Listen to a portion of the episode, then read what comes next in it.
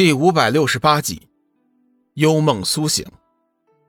龙宇见幽梦已经苏醒，顿时松了一口气，不过随即便显得尴尬无比，声音有些结巴，道：“幽幽幽幽梦，这这个，这个那那个，我我也是为了疗伤才这样的，你你，希望你不要生气啊。”幽梦急忙道：“小雨，谢谢你。”谢谢你再一次救了我，我高兴的。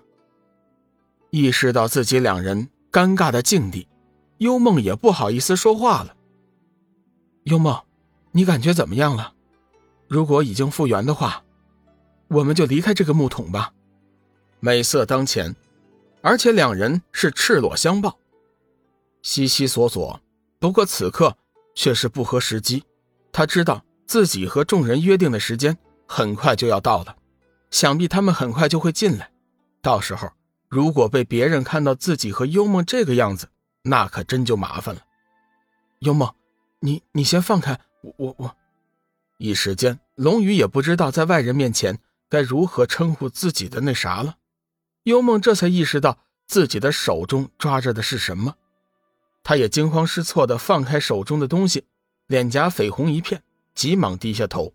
却是不敢看龙宇，龙宇趁机站起身子，跳出了木桶。随后，龙宇伸出手道：“幽梦，我帮你出来。”幽梦体内的邪气虽然全部剔除干净，但是身体仍旧是十分的虚弱，所以此刻要出木桶，确实是需要龙宇的帮助。他略微犹豫了一下，最终还是伸出了手，双手勾住龙宇的脖子，叫龙宇将他抱了出来。两人再次赤裸相对之时，这会儿不但是龙宇有了反应，就连幽梦也是有些燥热。龙宇急忙将幽梦放在了床上，推开了他的身体，自己则走过去，用早已准备好的清水冲洗了身体上的黑水，穿上了衣服。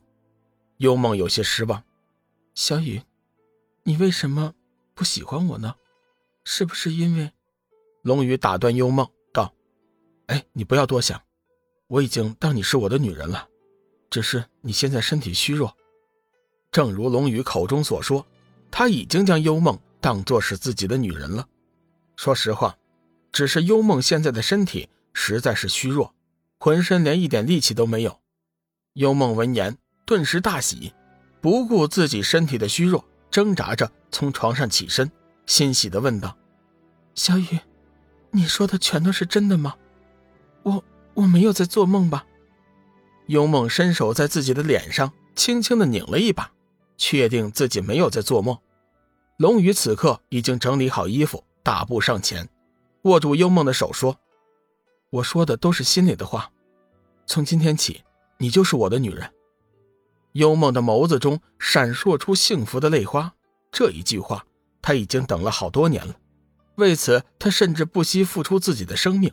今天。他终于是等到了，可惜他圣女的身份却是无法婚嫁的。想到这里，幽梦的脸色顿时变得难看起来。龙宇自然是知道他的担心，笑道：“ 你不用担心那个诅咒，不会有事儿的。”龙宇并不在乎那个所谓的诅咒。小雨，可是，可是那个诅咒是真的。在过去的岁月中，我们鬼门的圣女已经有好几个都违抗了祖训。他们和他们相爱的人，每一个都没有好下场。我怕，我怕我会害了你。幽梦非常的痛苦，好不容易等到了自己的爱情，可惜却是这样的结果。龙宇微微一笑：“ 你害怕吗？”幽梦摇了摇头：“小雨，你知道吗？其实，从那次在玄青山后山相遇，我心里每天都会浮现出你的影子。我知道。”我是喜欢你的，这些年来，我一直努力着得到你的爱，成为你的女人。今天，我终于等到了。可是我不能太自私，我不能因为自己的爱，就去害了你。龙宇用手捂住幽梦的嘴巴：“你什么都不要说了，实话告诉你吧，我根本就不用担心那些什么破诅咒，有我在，一切都不会有事儿的。你先休息一下吧。”我去叫小玉、梦露进来。叫他们帮你洗洗身子。